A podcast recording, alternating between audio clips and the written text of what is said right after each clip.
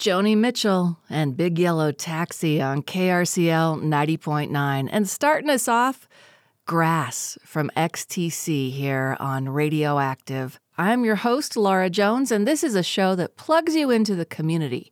We're going to pair up community conversation with music inspired by the good trouble folks are getting up to these days. Today is Star Trek Day, marking the 55th anniversary of the original series, debuting with James Tiberius Kirk, Spock, Uhura, Sulu, Bones, Scotty, all that crew, and so much that has come since then. We'll definitely be having some fun with that. I had the chance to talk with Treknologist Carl Stark about all things Trek, like his favorite episodes, favorite quotes, and the meaning of life the beloved sci fi series seems to engender. The Wild Utah Project has a new name. Stick around to find out the six different ways you can volunteer your time with what they're now calling the Sageland Collaborative. You can go in the field and do a little citizen science with them. I'll also have a nod to the Salt Lake City Greek Festival. Starts Friday, including a little something from Maria Callas. But I wanted to start by sharing the latest COVID numbers in our community, folks. Yesterday, the Utah Department of Health reported 4,657 new cases of COVID from the extended Labor Day weekend. There were 27 deaths.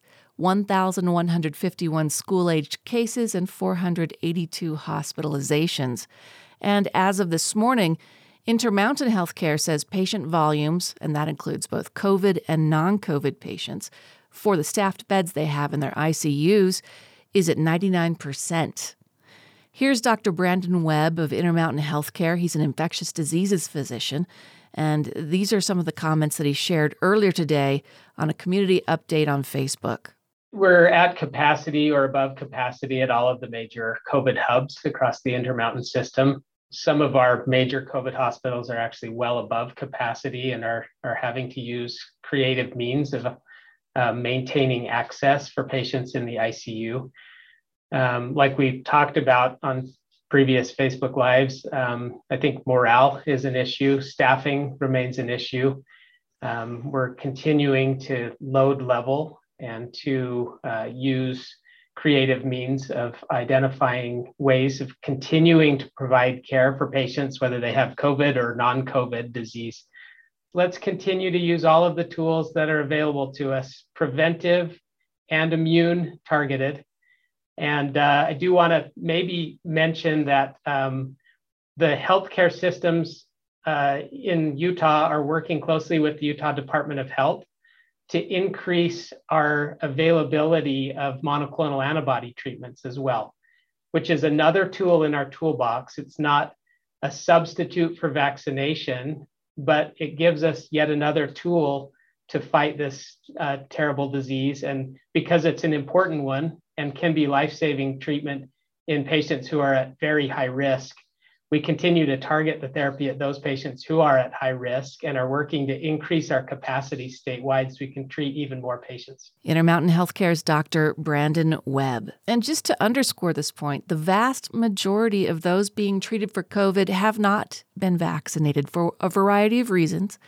But this illustrates the importance and the effectiveness of COVID vaccines. According to Intermountain Healthcare, of fully vaccinated Utahns, less than 0.8% have tested positive for COVID, and of those, only 0.04% have required hospitalization. So, as the marquee on the State Room says, vaccinate to congregate, especially if you like live music. Now, hang in there. A little musical inspiration from the John Wright Trio on KRCL 90.9.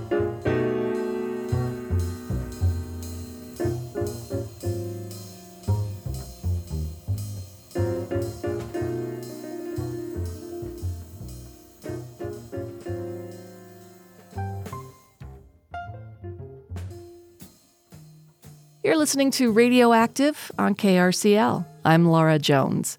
Still to come, the Greek Festival, and then I'm going to geek out. I mean, seriously, warning ahead. Going to geek out for Star Trek Day with Carl Stark of Starfleet Command's 7th Fleet, a group of local Trekkies who even are going to have their own booth at FanX next week. Why? Because they do a lot of charity work. We'll talk about that. With its conservation efforts stretching beyond the beehive state, the Wild Utah Project has a new name. To find out more, including the six different field projects you can volunteer for, I spoke with Josh Wood, executive director of the nonprofit now known as Sageland Collaborative. Great. Yes. Uh, Wild Utah Project was founded in 1996. We're now Sageland Collaborative. We uh, rebranded to a new name, Sageland Collaborative, to kind of reflect where we've come since we were founded 25 years ago. We'll be celebrating our 25th anniversary this fall. But uh, basically, our projects have grown beyond the boundaries of Utah throughout the West. And uh, we have many projects rather than one. And so our, our name reflects um, kind of the scope of our work and also how we work. We collaborate with a lot of groups from individual volunteers to community groups, state agencies, academic institutions, and other nonprofits. So it just kind of reflects where we are today and where we're headed. Sketch for us, if you will, that first project, and then let's talk about all the ones you have going on right now. The first project back in um, 1996 was to basically map out roadless areas of southern Utah and a lot of GIS work. And really, to the organization was founded to um, play a vital role in conservation, providing objective science to help inform conservation movements and conservation decisions of wildlife and land throughout the region. And from an independent perspective, not necessarily as the uh, institutional landholder, whether that be private or public, you wanted to put that data out there f- to be dealt with. That's right. Yeah, we wanted a source uh, where we could or an organization would be available to yeah get the information out there to conduct studies that might take years to get reliable data available for either um, conservation groups to focus their efforts or for policymakers to make informed planning decisions. Your 2021 22 field season looks like it's been pretty busy so far. Amphibian and stream habitat assessments, Wasatch Wildlife Watch, stream and riparian restoration, plants and pollinators, and the Black Rosy Finch Project. Let's just take a few minutes on each one of those. Tell us about amphibian and stream habitat. That is a project where we focus primarily on boreal toads, but other amphibians that are a sensitive species. Their habitat is declining. So we're looking at alpine streams, lakes, and ponds where they can be found and documenting where they are so we can know more about their distribution, their survivorship, and help identify areas where they can be reintroduced if that's necessary. And all along, people have been able to volunteer and go out with you and help on this, this monitoring, this uh, data collection. So the Wasatch Wildlife Watch, how was that? Uh, you rate that a number five commitment being the most involved for folks. That one is a commitment. Uh, people can um, receive one of our trail cameras. They take it up to a designated location and then they basically hike up there about nine times uh, throughout the year from late spring into late summer and uh, move it a few times throughout the season, check the cameras, check the memory cards, and those are distributed throughout the Wasatch so we can get a good idea of wildlife movement, human movement as well. So that can help um, inform where the habit, the wildlife is moving and what habitat needs to be conserved so that their migration corridors are intact. This is huge as more and more of us keep pushing into that urban wildland interface and expected to expand, what, another 40%, I think you say, over the next 25 years, or rather, the Central Wasatch Commission is looking at that. So, this project, in the midst of a five year study, really important that you have volunteers that help you go out and put those cameras in and, and make sure they're working.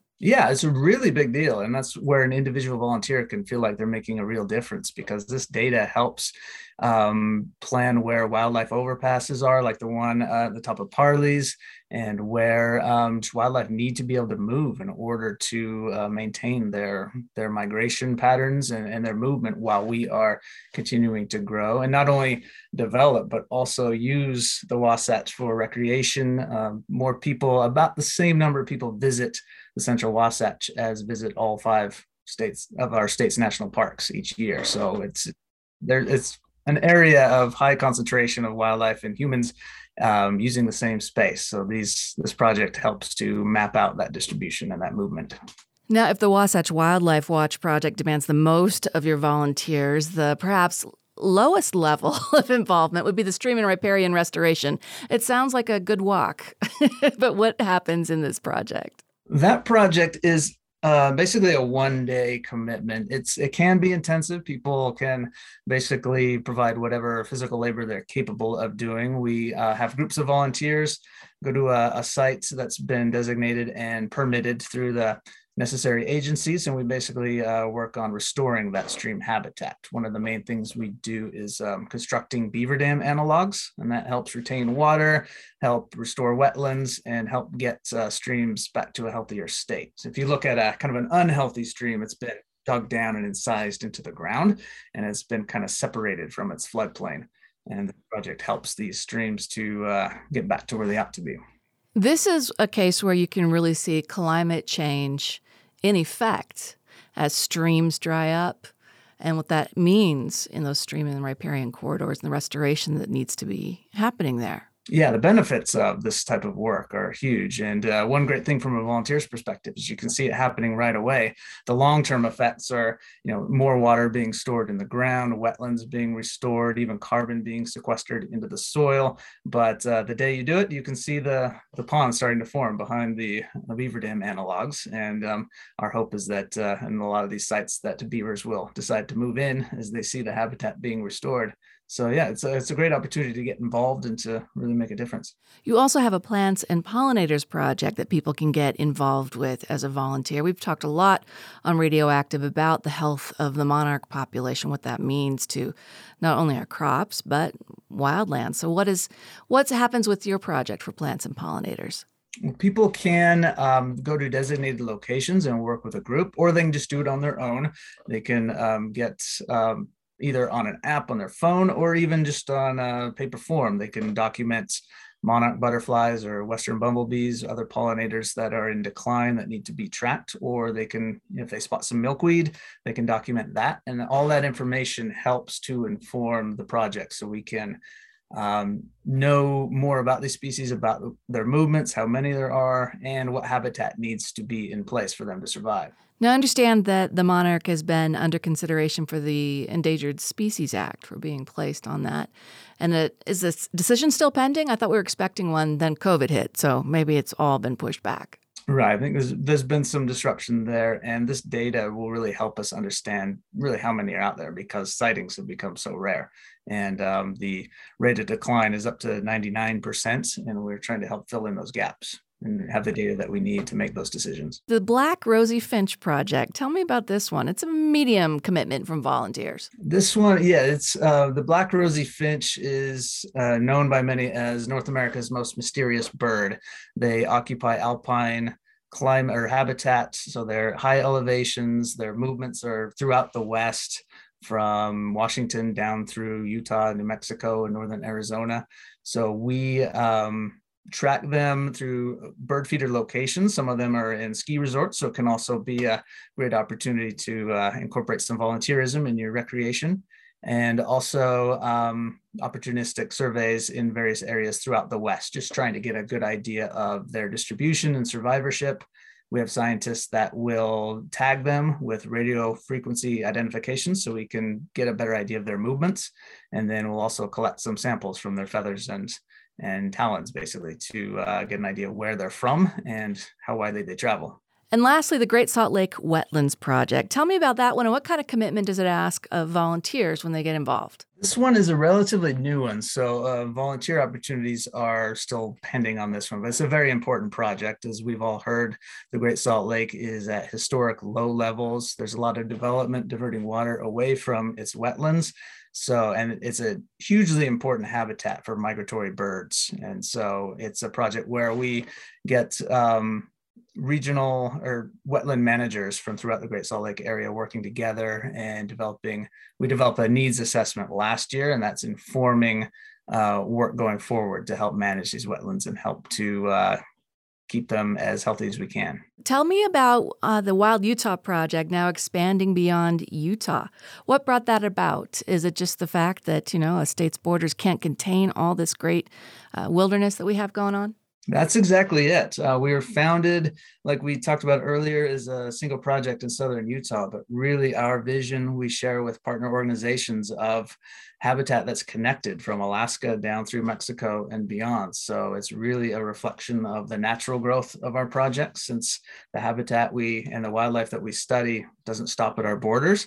So it's really just reflective of where we are with more projects and all the projects that we discussed overlap pollinators, amphibians, and all wildlife need these stream corridors that we work to restore. And so the name just reflects where we are, where we're going, and the many opportunities that people have to get involved. Well, Josh, it's been great getting caught up with the formerly known as the Wild Utah Project, now Sageland Collaborative.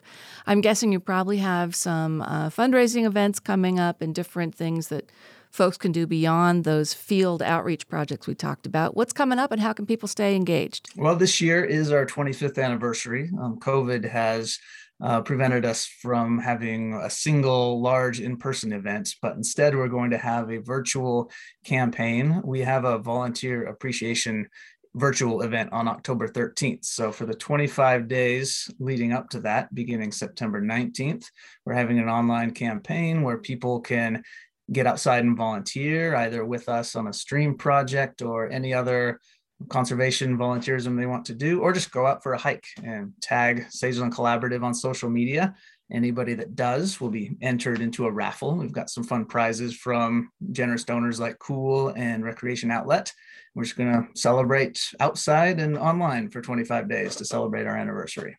What's the website and the social media where people can find you? Uh, at Sageland Collaborative on social media and sagelandcollaborative.org. And if you still have Wild Utah Project bookmarked, uh, it'll get you there as well. Josh Wood of Sageland Collaborative, formerly the Wild Utah Project. Check tonight's show notes for a link, especially to those six field projects that you can go out on and help them with. Starting Friday, the Salt Lake City Greek Festival is back. Here's a little Maria Callas for you the legendary diva, the Greek soprano, one of the most famous opera arias. This is from Carmen on KRCL.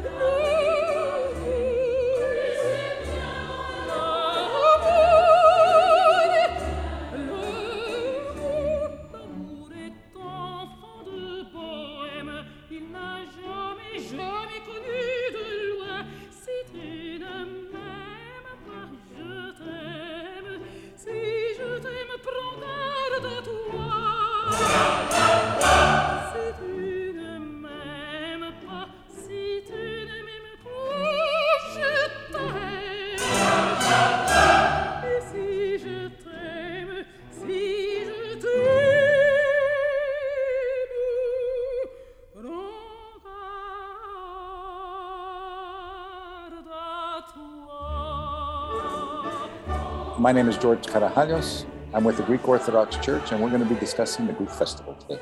So, the Greek Festival is happening this weekend Friday, Saturday, Sunday, and after the year that shall not be named. So happy that our community festivals are coming back. I was looking on your website about the history of the festival and Greeks in Utah, and the census of 1900 listed three Greeks. Right in Utah. I'm sure. Yes, I'm sure there were only about three Greeks then in 1900. Several more around the country, but yeah, Utah was a very uh, scarce area for Greeks. They never really knew about it. But then thousands mining and railroads, and uh, you know, through the through the last hundred years, the Greek community has grown. Why is the festival so important for the Greek community? I mean, I know it's a fundraiser for Holy Trinity and the programs that you do, but why is the festival important culturally? Well, yes, it is a fundraiser, and uh, we do do it for a lot of uh, uh, great charities that we uh, we do donate money to. But it's more important to us to really showcase our heritage, our religion, our philoxenia, which means our hospitality. And really, because we're as Greeks, we've always been very hospitable people. And we love to bring people in and show them a good time and tell them what everything's about. Maybe even talk some stories about our old grandparents that first came and and you know, and then our, our parents that came over. And, you know, we even have Greeks as myself who are first generation here. And, you know, just this the the trials and tribulations and where we've come from where we were like 30, 40 years ago to today.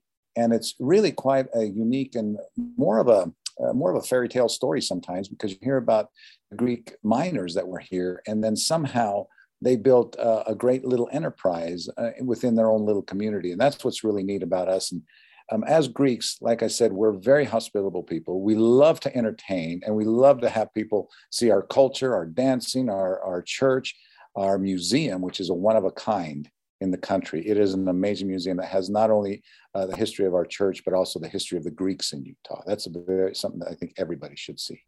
I always look forward to that at Holy Trinity down there on 3rd South and 3rd West in Salt Lake City. The festival founded in 1976, from uh, what I read on your website. Right. Uh, but food and music, and uh, uh, you know, I'm thinking spanakopita. It's like on my mind. I need to get down there. I need to get some baklava, all that kind of stuff. Oh, absolutely. I mean, I think everybody um, should ha- at least try at least one portion of everything we have, including the sweets. That's very important because you know the, the pastries are amazing. They're all handmade here by our the ladies in our community. And it, they have worked since probably march getting those things put together and ready to go. Uh, the same thing with the food. We started that probably in may i think, believe it was in may. And we slowly prepare it and, and get it ready. And we we of course we keep it in the freezer. And then of course we bring it out thaw it out slowly uh, over a two week period. And then we cook it all up for everybody What's your go to dish for the Greek Fest, George? My go to dish, oh boy. I love the stifada, which is the stew. It is a beef stew with uh, tomato sauce and, and onions in it. It is absolutely delicious. The guy that's been doing it took over from his father in law who was doing it. And his father in law did it for probably 30, 40 years prior to that. Um, and he still makes it the same way with the same ingredients and, a specific wine that he puts in there that makes the stew just absolutely incredible. That's one of them. I also like, of course, the calamari, the squid. You got to have some of that. I mean, when you're down here. I've been worried that the Greek Fest will go away not because of, of COVID, but because of development downtown and what's planned there. Uh, update us on what's planned next to Holy Trinity there. Well, the, the plan is, uh, the master plan is to take uh, the, the block north of the cathedral, right outside the cathedral, and develop that whole area into retail office space, a hotel, apartment buildings, and of course our own offices. So we'll be tearing down the building that we're in right now that, that hosts the Greek festival and uh, build that project there. As well as just east of us, we have the La France apartments. Uh, the plan, master plan is to take those down and build a new there and have affordable housing as well as regular housing for everybody in that area. And then, of course, we do have uh, some property across the street, about approximately two acres, that we're thinking about doing the same there apartment buildings and maybe some office retail space there as well. Uh, that is still in the, in, I guess, in the infant stages, if you will, of the project. Um, I don't see it happening uh, this year or next year but maybe the year after, something like that. We we still we're still a little ways away from that. so would the Greek Fest go into the facilities that are redeveloped there, or will it be evolving in the future? Well, the the idea is to evolve it into something different, but probably on the same scale. Uh, the new banquet hall we're thinking about um, building there uh, seats about 800 people. So that would be a very large area where they could go in and and enjoy the food. And there'll be a nice little courtyard area where we could prepare it and get it ready for everybody. And it might be a little bit easier for us once the project is finished because it might. what? Bit, well, well, we wouldn't have to put up gigantic tents that are the size of a football field. Let's put it I love watching it go up every year. I was really sad about last oh, year, oh. right? We didn't have the Greek Fest like so many other cultural festivals that happen this time of year. September is one of my favorite times because we get the Greek Festival, Festiva, Festa Italiana, the the uh, fair, all sorts of things. Yeah, and, and we missed it last year as well. That's why we're so excited to bring it to everybody this year. This is something that you know it has been uh, what a year in its absence, and now we we come back to it. And I'll tell you, we have had calls as far as New York asking if we're going to do our Greek festival. And as you may know or may not know, it is the largest Greek festival west of the Mississippi. It is, um, and, and, and really become an integral part of the community, the entire Utah community, if you will. We have people coming in from Idaho, Nevada, Montana, Wyoming, uh, New Mexico, Phoenix, Arizona, um, even California. We have a vendor from California here. We have a vendor from Denver here.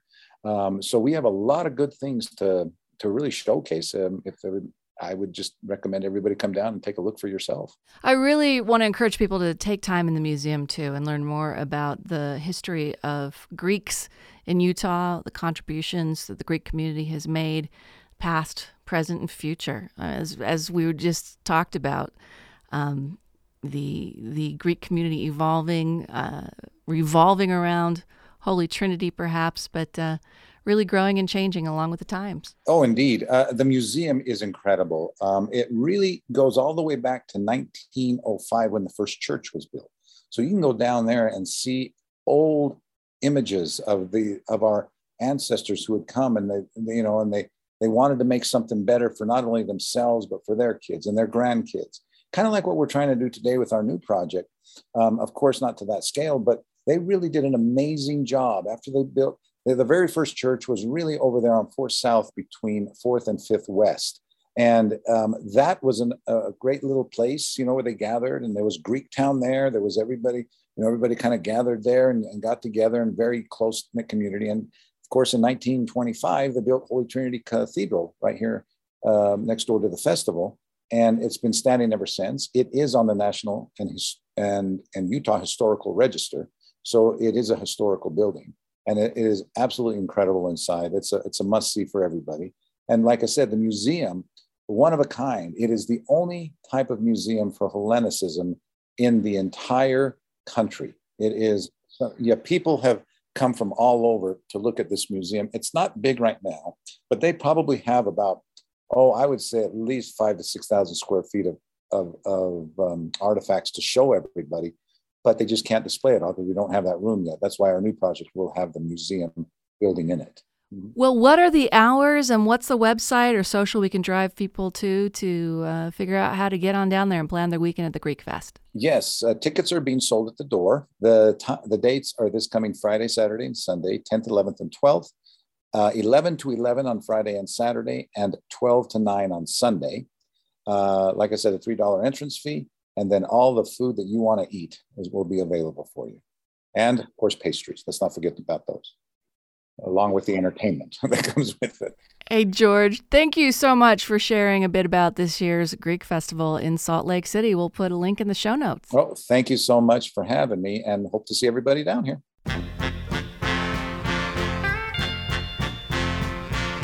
Think of your fellow man, lend him a helping hand, put see it's getting late, please don't hesitate, put a little love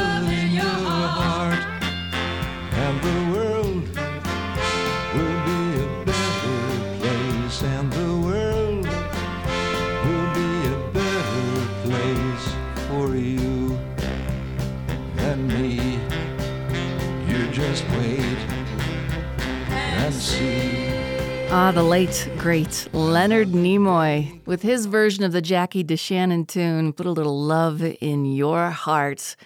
I'm Laura Jones. This is Radioactive, and it is Star Trek Day. To have a little fun to wrap the show and share with you my conversation with Carl Stark, a Treknologist and part of a local group known as Starfleet Command's 7th Fleet. Here we go. I first became fascinated with Star Trek while it was being rerun in the 70s. Um, I my dad would watch it, and while he's watching the episodes, I would start asking all these questions like, "Well, wait a second. If they're in outer space, how come they're not floating around? Because I know there's no gravity in space. And I was asking him all these questions, and it just fascinated me about this show. And uh, we, I, I, I've become what's called a Treknologist. I actually have. You, you can't really see it, but on my uh, on my office wall over here is a name plaque that a coworker had made for me years ago that says Carl Stark Treknologist on it because I was fascinated by the starships and the technology of Star Trek. And it, it, it came from that showing about what we could do with the technology in the future, the transporters, the replicators, um, eventually the holodecks and stuff like that. And that was when I was very young. And obviously, as I got older, we, we went and saw all the movies when they first came out on opening weekend. I remember watching the pilot for The Next Generation when it first aired and going to school the next day to talk to a geeky teacher about it. And, and eventually, like a lot of other fans, I discovered the humanity side of the stories. Um, they had messages behind them, and good writing usually meant that you didn't even know you had messages being given to you until after the show was after the episode was completed. Um, a good a good uh, episode a good example of that is the next generation episode half a life where uh, um, deanna troi's mother played by majel roddenberry uh, lwaxana troi she falls in love with this gentleman uh, david allen who's played by david allen um, alan stiers i believe from mash mash fame.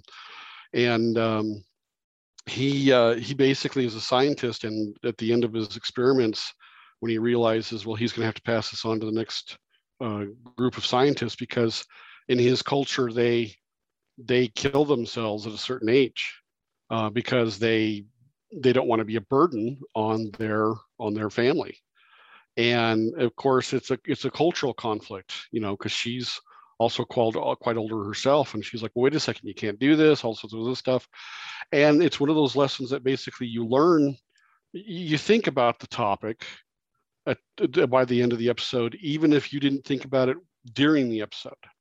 And those were a lot better than the episodes where they kind of said, "Well, here's a here here here's here's a here's a message," and then we build a story around the message. And and those ones kind of flop sometimes. But but so so when you had good writing, you just came away from the end of the episode going, "Wait a second, maybe maybe this shouldn't happen, or maybe I should think about um, things that have that have come up." And because yeah those are the ones that stand out for me too. I was thinking of an episode on the original series where they land on a planet and it's at war but there is no actual violence. People just report by numbers. I can't remember the name of the episode. I'm a taste of armageddon. You know what i was talking about. And I, I just that one's come up again and again and again as we talk about our forever wars here uh, having exited Afghanistan the way we did, and uh, the anniversary of 9 11, 20th anniversary, just a few days away here as well. And those are the ones that really stick with me. And I think that's why I've always gravitated sto- towards toward the Star Trek canon than even Star Wars, although I do like Stargate. I think Stargate and Star Trek have some things in common. Um, what is it? That um, Star Trek has been in your life because I'm looking at your blog, the TARDIS Captain's blog of holding random musings from a geek dad, and I see the photos over the course of your life, and you've had several different um, Star Trek uniforms and gone to conventions. Oh yeah, um, Star Trek for me has been about hope. Um, it's been oh, how do I put this? Because it's evolved. I mean, I talked about how it was one thing at the very beginning, and then as as it as Star Trek has grown, I have grown, and we've kind of grown together. It's almost been like a companion. Um, originally, when I first thought about joining a fan club, I wasn't thinking about putting on the uniforms. I wasn't thinking about learning all the trivia. I just wanted to hang out with other Star Trek fans. And um, some of this was in the days when you know the internet was very in its inf- infant infancy. So you had to find fans where you found them and you did that through conventions which is where a lot of those photos had come from that you're, that you're looking at. And uh, uh, you meet up with them and then you you realize that you know hey we have this common bond which is our love for this show called star trek but then you also realize you're caring about how their family is doing and how their life is going on and um, how can we help each other um, and how how we can use our organization, our fandom, to go ahead and try to move um, our society into what we see in the 23rd and 24th, and now even beyond that centuries that we see on the show. Um, we've done blood drives, we've done adopt a highways. Uh, in fact, at the upcoming convention uh, that's that's coming up here pretty soon, um, we're going to have a booth at FanX, and um, the reason why they allow us to have a booth there is because they know that we do charity work. We're going to be raising funds for the Best Friends Animal Society, and uh, and that's been one of the many charities that we've done in the past. So it, it, it, it, it's like it's a common bond, it's a common theme, and then you realize that there's more there. And uh, some of these friendships have lasted 30 plus years, more than that sometimes. Um, some of these friendships have turned into more than friendships. I am so very thankful that I have a geek wife and uh, that when I say, hey, you know, there's there's this MST3K play coming out. Let's go see it. A live show coming out. Let's go see it. Or she'll turn to me and say, Mystery Science Theater 3000. Oh, yes, yes. Yeah, I bet. Aren't up on the geek acronyms. and, and, and, and, my life is so much better about the fact that I've got somebody who understands that. And it's not just, oh, well, it's just his hobby and I'm, I'm tolerating it and stuff like that. I mean, we have we have we have interests that are, that are separate and stuff like that, but there's a whole bunch more bonding because of the fact that we'll sit down and watch Star Wars, or we'll sit down and watch Star Trek, or we'll sit down and watch uh, something geeky, or we'll go to a convention. We've been to we've been to the Vegas conventions. We've been to a convention in Denver called Starfest.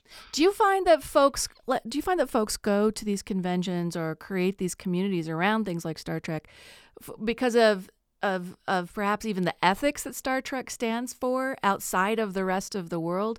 I mean, in a time when we're seeing uh, a question of who's in the pews at, at traditional church going up and down, Star Trek feels like there's it's purpose driven. That it's purpose driven. It's that whole prime directive and do no harm, and it's something that folks can agree on. I I I would agree with that. Um, there are members of uh, the Star Trek community, both within the clubs and convention attendees, that when you actually get together and talk with each other, um, you're realizing how human they are, and how how how in how how how how they have their own fears and how they have their own concerns and like that, and how it's something that we we have to bond together and we have to put our differences aside, and and and Star Trek kind of leads into that and there are there are people on a wide variety of religious spectrums. There are peoples on the wide variety of pol- political spectrums that are still Star Trek fans, and they get together and they sit down and talk. Um, one of the things I love is Star Trek quotes, and uh, Kirk once said, "Understanding has made friends of many different people." And I think that common bond kind of helps at least gets the gets the discussion started. Um, we don't know if it'll really end the way it needs to end, but at least we'll get the discussion started of, hey, you know, we're the same. We bleed red. We we we all have to worry about bills, and we all have to worry about uh, you know making sure our kids are taken care of, and that this planet's going to have a going to be here for our kids, and and the like. And we have to Star Trek is kind of like that calming introduction, that that that, that door that's opening up, because you have sports fans, and sports fans can all love the same team, but so, sometimes so, I, some of the sports rivalries. I, I, love sports. I love the local local teams, but sometimes sometimes those rivalries just get too far into the realm of hatred and and what I mean, we're talking about rivalries. People have always come up to me before and said, "Well, you're a Star Trek guy. You can't like Star Wars." I'm like, "What? No." this is something that this is something that uh, you enjoy what you enjoy, and because they're close to each other doesn't mean the other team is automatically excluded. Speaking of teams, Star Trek also, uh, from the original on, really confronted issues of race and identity. and tried to um, really show by example, I think, uh, how to get it right, how to get it wrong, and has survived. Whereas there's been some Star Wars controversies with actors behind the scene, what faces are on the screen or not on the screen. And so, in that respect, um, uh, you know, I'm Team Star Trek. but um, you had you had Kirk quotes, so so give me give me some other quotes or or poignant moments for you that maybe speak to what we're going through or how we can get through it. Um, I think the best Star Trek quote that I have ever heard. In fact, I've added this to my signature on my emails. Is um, Captain Picard in that same episode, Half a Life, that we were talking about earlier. And he says, Our only influence is by example. And that, when I first heard that, and when I, uh, when I first, uh, when I first saw that in that episode, that, that one struck with me so much. Um, you can try to um, dictate how to do things at the point of a gun. You can try to bribe people uh, with a variety of, of, of, of, rewards to go ahead and do things. Um, but if you can show, hey, this is a good thing to do, and this is this is how I'm going to do it, um, you can influence others. Um, it's like the it's like it's like a, a, candle you know when a candle lights another candle it doesn't diminish itself. It's it's it's spreading that light. And i think that is one of the things that star trek has helped do. Now we also have to understand that with it being a tv show made by humans under a budget under a deadline um, there are times that they kind of have to push things through and, and the like. And so it it's it's one of those things where I can sit back and say, you know what, I, I can see where they were going, but I can see where where real life kind of interfered with the whole thing, and and it's it's not going to diminish my love of the show just because of the fact that they stumbled. Um, the last episode of Enterprise was one that since the final since it first aired, I have still not watched it. I will sit down and watch any other episode, any other movie, Spock's Brain, Star Trek Five, Voyager's episode Threshold, where Janeway and Paris turn into lizards and have babies. I mean, you've got some really clunkers out there. And you know what? I'll still sit down and watch those just because of the fact that they're entertaining and they uh, they basically take me out of what's happening in the real world and they give me a chance to step away from everything.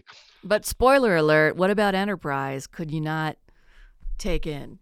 Well, just that final episode, just that final episode. I I had an opportunity to watch the pilot episode of Enterprise a couple of weeks before it came out because they sent a um, preview copy to a local uh, reporter and the reporter not only wanted to report on the show itself, but the fans' reactions to the show. So he invited me and a few other people to show up and and watch it. And it was really fun, interesting because they would say special effect going to be inserted here, you know, and, and, and the like. So it was, it was a rough cut. It was a rough cut. And this was the one where they're first getting into into space, essentially, yep. right? Yeah, there, there's no Federation yet. It's just Earth, and the Vulcans are allies, but they're holding off on technology, and and we're first meeting the Klingons, and and it's kind of the building blocks for everything. And it was an interesting concept.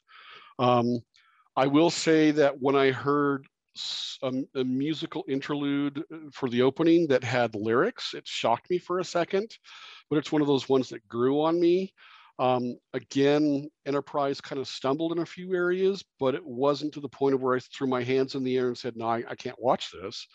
It was just that last episode of Enterprise was the finishing of 17 straight years of Star Trek on television. And they, the producers had this idea of it being a love letter to the fans. And had it been like a sweeps week episode, because you had a couple of TNG cast members showing up and they were kind of overbearing the final episode and kind of, it was more of a TNG episode than it was of an Enterprise episode. And I think it had if it had been a sweeps week episode, it would have worked. A final episode for 17 straight years of Star Trek, it really, really clunked. And part of that reason I think was is I, I was actually part of the fandom movement, uh, sent money and dig signatures, actually went to protests to try to get more seasons of Enterprise. Yeah, um, I thought that was a wasted opportunity too because they ended it way too early. And, and then and, there was a drought for a oh, while. Oh yeah, yeah. There there was there was there was a huge drought, and and I remember when the scene was is that Riker and Troi turn off the holodeck and walk out the door. And I remember thinking to myself, this is a huge middle finger to the fans because it's like we can shut this off anytime we want and there's nothing you can do about it. And it, it, it, final episodes for series, they usually tend to take a little bit more risks of stuff that they wouldn't have done during the regular episodes, regular series. But it was like they were putting in risk just to say, hey, we're being, we're putting in something that you wouldn't have, we're going to kill off a main character. We're going to have, you know, all this stuff that doesn't even make sense happening. You know, it's been so many years and no one's gotten promoted. And also, and, and, and, there are some nitpicky things in other episodes and other nitpicky things in even the newer episodes that are coming out. And, and some of them are fun because you have to try to sometimes sometimes it, it, all those episodes and all those series and all those movies they intermingle together and eventually you become with this web and sometimes some of the strands don't properly fit. And so sometimes you have to think how do you get this to kind of fit together? And sometimes you can't. Thank you so much carl also known as the tardis captain. Now that's a mashup of two worlds doctor who and star trek and a conversation for another day. Thank you so much for giving me some time. Happy star trek day. Happy star trek day to you Thank you, Carl. Check tonight's show notes for links to things we spoke about. Get involved if you have the time and some extra dimes and cause some good trouble in your own community, why don't you? I'm Laura Jones, and coming up at 7 o'clock, it is Democracy Now!, followed by Emily's mixtape at 8, Maximum Distortion at 10.30, and Your Rude Awakening at 3 a.m., followed by A Brand New Day at 6 with John Florence. This last one's just for you, Carl. Well, and every other Trekker out there, happy Star Trek Day from Radioactive and KRCL.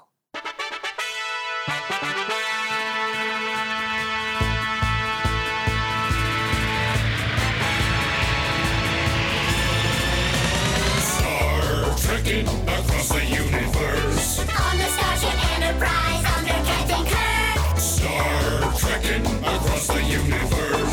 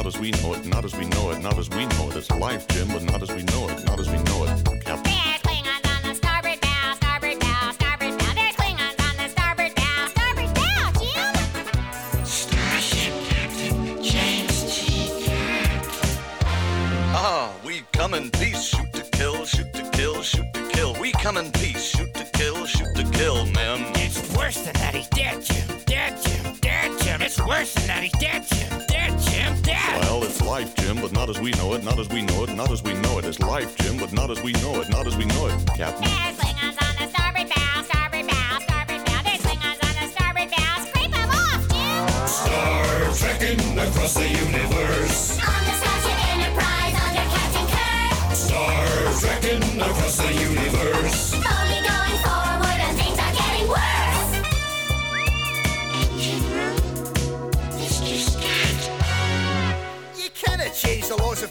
laws of physics, laws of physics. How to change the laws of physics, laws of physics, Jim. Oh, we come in peace, shoot to kill, shoot to kill, shoot to kill. We come in peace, shoot to kill. Scotty, beam me up. It's worse than that. He's dead, Jim. Dead, Jim. Dead, Jim. It's worse than that. He's dead, Jim. Dead, Jim. Dead. Well, it's life, Jim, but not as we know it. Not as we know it. Not as we know it. It's life, Jim, but not as we know it. Not as we know it, Captain.